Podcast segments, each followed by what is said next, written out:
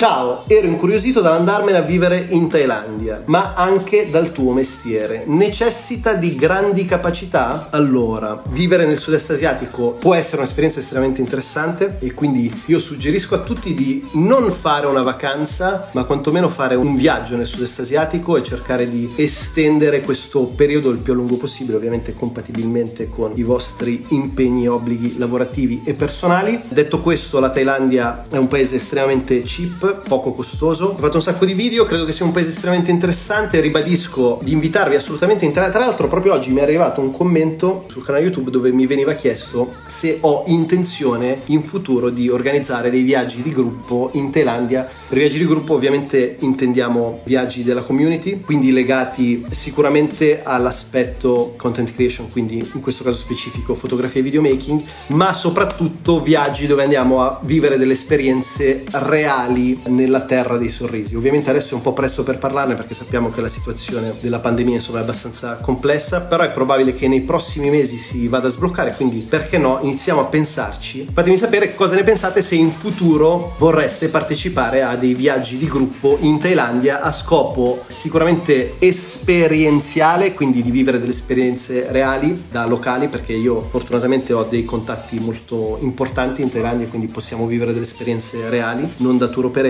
però collegare a questo anche l'esperienza fotografica o di videomaking per tutti i creators all'ascolto. Quindi dicevo, fatemi sapere se siete interessati a questi, direi non ipotetici, a questi futuri viaggi di gruppo in Thailandia, per l'idea per l'appunto di condividere queste esperienze di gruppo, di viaggio, di creatività, di esperienze locali. Mentre per quanto riguarda la domanda, necessita di grandi capacità? Allora, che eh, mestiere ovviamente parliamo di, di content creator, nel mio caso io mi occupo di fotografia e videomaking, di quali capacità si necessita? Io credo che si necessiti innanzitutto di una capacità di gestione del rischio, avere questa capacità di vivere un po' nell'incertezza, perché come tutti i lavori, diciamo, da imprenditore o freelance, non c'è questa garanzia, questa stabilità economica, emotiva, personale. Quindi capacità di eh, gestire il rischio o comunque di convivere con il rischio. E poi un'altra cosa, capacità di stare con se stessi, perché un lavoro dove si viaggia spesso o dove comunque si passano tante ore a editare contenuti richiede una grande resilienza in uno stato di solitudine, richiede una grande capacità di eh, saper convivere con se stessi. Quindi non credo che sia un lavoro per tutti, credo che sia un lavoro straordinario perché a differenza di tanti altri lavori ci offre un sacco di libertà, di autonomia, di possibilità di espressione di noi stessi, della nostra creatività, del nostro potenziale, però indiscutibilmente le difficoltà maggiori che vedo sono per l'appunto, come dicevo, la gestione del rischio e dell'insicurezza e l'abilità di stare molto tempo a contatto con se stessi. Poi per il resto si parla di competenze, eccetera, e il discorso diventa troppo ampio e non voglio perdere troppo tempo su questa domanda. Comunque fatemi sapere nel caso andiamo ad approfondire la tematica.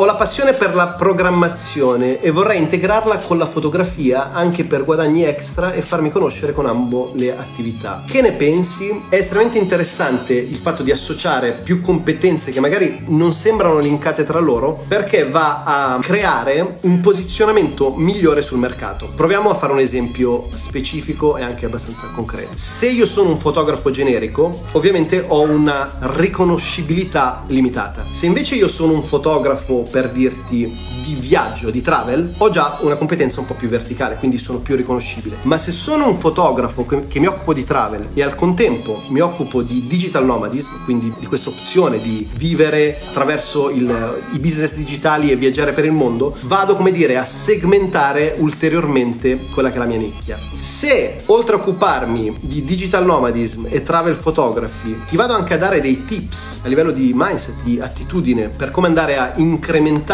magari le tue abilità per l'appunto mentali, attitudinali per vivere più in equilibrio con te stesso. Ovviamente è una cosa che va a esulare magari dal, dal segmento verticale della fotografia, però va a posizionarmi ancora meglio sul mercato perché le persone andranno a comprendermi, a, a vedermi come una persona che ha skill, competenze specifiche in ambito fotografico, ma al contempo ha un ramo di competenza legato al travel, legato al digital nomadism e in più che mi va a dare dei tips, delle strategie di implementazione del mindset, quindi va anche a implementare quella che è la qualità della mia vita. Quindi tornando alla domanda iniziale, è possibile integrare la fotografia con la programmazione o altre tematiche? La risposta è sì e dipende dalla tua capacità di linkare le due cose, però assolutamente sì e tra l'altro secondo me quando andiamo a intersecare due competenze che non sono estremamente vicine tra loro, se lo facciamo in un certo modo rischiamo di essere estremamente interessanti. Ho aperto da poco una pagina Instagram e YouTube di travel vlogging, ah, sembra fatta apposta. Molti miei amici o parenti mi criticano per il mio stile o contenuti e mi danno un sacco di consigli in contraddizione tra loro. Dovrei ascoltarli? Tu come fai? Allora, secondo me questa domanda è estremamente interessante. In sostanza, il succo della domanda è: dovrei ascoltare i consigli di amici e parenti riguardo le mie attività professionali parallele, in questo caso perché non credo che sia si parli di una professione a tempo pieno, ma potrebbe essere una professione part-time o qualsiasi altra cosa. Dovremmo ascoltarli? Secondo me dobbiamo fare una piccola premessa. Quando si parla di mestieri creativi, tutti hanno sempre, come dire, la risposta a come dovremmo comportarci, a come dovremmo stare in camera, a come dovremmo gestire i nostri contenuti social, a che cosa postare, a come utilizzare la fotocamera, a come scrivere le canzoni e via dicendo, ok? Perché c'è questo bias cognitivo dove le persone a noi vicine tendono, non so se se ci avete fatto caso, se siete creativi, fotografi, musicisti o qualsiasi altra attività svolgiate, prendete in considerazione questa cosa. Vi è mai capitato che un genitore, un amico, un parente, un conoscente vi dica, facciamo finta che siate, non so, una segretaria, un impiegato d'ufficio, un operaio, qualsiasi altro mestiere, diciamo, ordinario, ok? Senza ovviamente esporre nessun giudizio in questa cosa. È difficile che un genitore venga a dirvi, no, sai, le, fotocopie le dovresti fare così, oppure se, se lavori cose, no, dovresti rispondere al telefono in un certo modo, piuttosto che se fai l'operaio no, però sai il trapano andrebbe, questa cosa non succede mai. Però guarda caso se iniziamo un mestiere creativo e soprattutto se ancora non ci siamo affermati come professionisti, allora le persone che ci circondano tutto un tratto iniziano a dirci no, però sai dovresti essere più simpatico in camera, no, dovresti essere più serio, no, dovresti postare di più, dovresti postare di meno, no, le foto dovrebbero essere così, no, le canzoni perché... Allora, il concetto è questo, sbattetevene altamente, non posso dirlo perché non so se si può dire, comunque i coglioni, scusate però ce lo devo dire perché non ascoltate nessuno e lo ribadisco, non ascoltate nessuno. Che cosa voglio dire con questo? Che le persone che ci circondano, che sia nostro padre, nostra madre, nostra sorella, nostro migliore amico, eccetera, se non hanno una competenza specifica sulla tematica che vi riguarda, non hanno il diritto di darvi una dritta, un consiglio, un suggerimento. Questo perché? Perché è importante, ok, quando svolgiamo qualsiasi tipo di lavoro, per alzarci di livello, prendere come riferimento un role model, un mentore, una persona che abbia già ottenuto un certo tipo di risultati. Di certo non possiamo andare a ascoltare il nostro cugino di secondo grado che dice no, perché sai, nei video però io userei la vignettatura. Ovviamente sto dicendo delle cose a caso, però il concetto è che ragazzi, so che sono estremo, però devo esserlo, escludete nel modo più assoluto i consigli e i suggerimenti di amici, parenti, conoscenti che non hanno una competenza specifica all'interno di quella che è la vostra professione o di quella che è la vostra aspirazione o ambizione. Esempio proprio praticissimo. Se io sono un travel vlogger o sono un fotografo e arriva eh, mia nipote a dirti, sto dicendo ovviamente una stupidata, a dirmi come devo tenere il telefono in mano il posizionamento del telefono per ottenere una giusta composizione, non ha senso. Attenzione, avevi dice, alle volte non è solo questione di competenza ma anche anche di lungimiranza.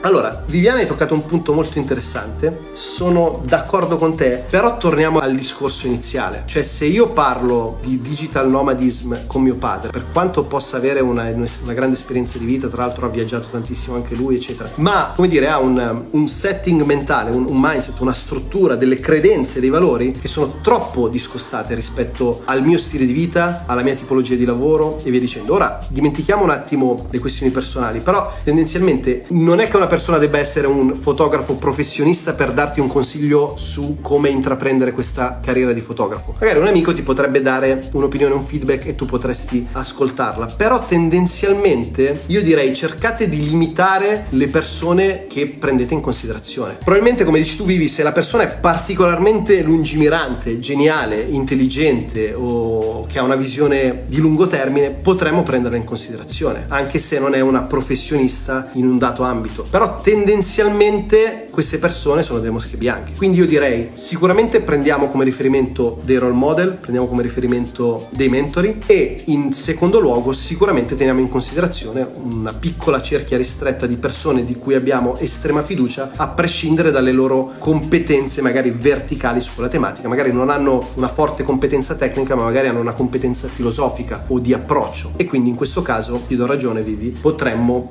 ascoltarli. E come dice Gabriele purtroppo capita che per l'appunto se non sei un professionista, ma magari sei nel percorso di divenire un professionista, molte persone ti, almeno qui in Italia, eh, perché attenzione all'estero non è così, qui in Italia ti reputano un perditempo, ti reputano perditempo. Se sei un musicista, un producer, un fotografo, un videomaker, un travel vlogger, pensano che lo fai neanche per passione, perché passione è un, è un bel termine, pensano che lo fai per hobby o per perditempo o lo fai perché un po' come guardare le, le partite la domenica pomeriggio, insomma, tanto per impegnarti nel fare qualcosa, nel, nello svagare la mente. E, e questa è una cosa estremamente grave perché c'è un'assenza totale, secondo me, di rispetto verso le persone per appunto che invece investono nella loro carriera, investono nella loro vita e che hanno proprio come senso di, di, di purpose l'idea di diventare, che ne so, un producer o un videomaker o qualsiasi altra cosa. Ed è piuttosto, secondo me, piuttosto grave. Quindi cerchiamo di dare, come dire, il giusto merito alle persone e di conseguenza anche il giusto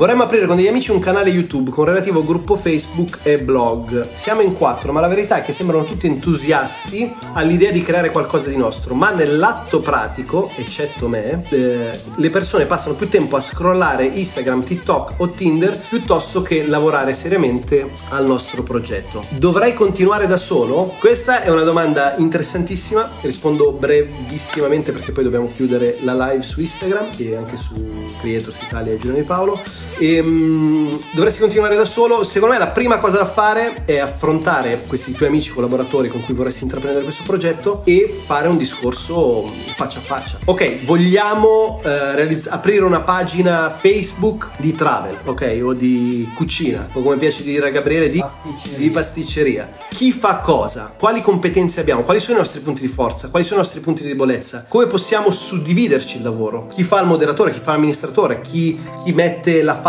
davanti alle live, chi si occupa della regia, chi si occupa delle cose più tecniche, chi si occupa della parte più di, comu- di comunicazione o copyright. Queste sono tutte cose estremamente importanti da tenere in considerazione. Il problema, ok, è che nei lavori creativi solitamente c'è entusiasmo all'idea di farli, ma nell'atto pratico c'è meno entusiasmo, perché attenzione, fare il blogger, fare il filmmaker, fare il creator, bla bla bla, sono lavori dove ti fai un mazzo così, ragazzi ragazzi ti fai un mazzo così davvero cioè è clamoroso cioè uno vede dice ah che bello ma tu viaggi vai in Asia vai in Thailandia. Eh, sì ho capito per, però mi faccio un mazzo così. Sono stato in Myanmar 20 giorni per, per un lavoro che ho fatto. Ci svegliavamo alle 4 e mezzo del mattino e andavamo a letto all'una. Ok tutto il giorno a creare contenuti non stop continuamente. Ti fai un mazzo tanto quindi vale la pena intraprendere questa carriera se hai un amore spassionato per quello che fai. Se non so vuoi fare il travel blogger devi piacerti viaggiare, deve piacerti fare fotografie, deve piacerti scrivere. Non esiste il lavoro perfetto, c'è sempre una serie di compromessi a cui, come dire, a cui attenersi. E, però se hai un, come dire, un'attitudine, una, una tensione verso la creatività, se hai una tensione verso il rischio, se ami mh, l'incertezza, se ami la libertà, allora ti invito nel modo più assoluto a diventare un creator professionista.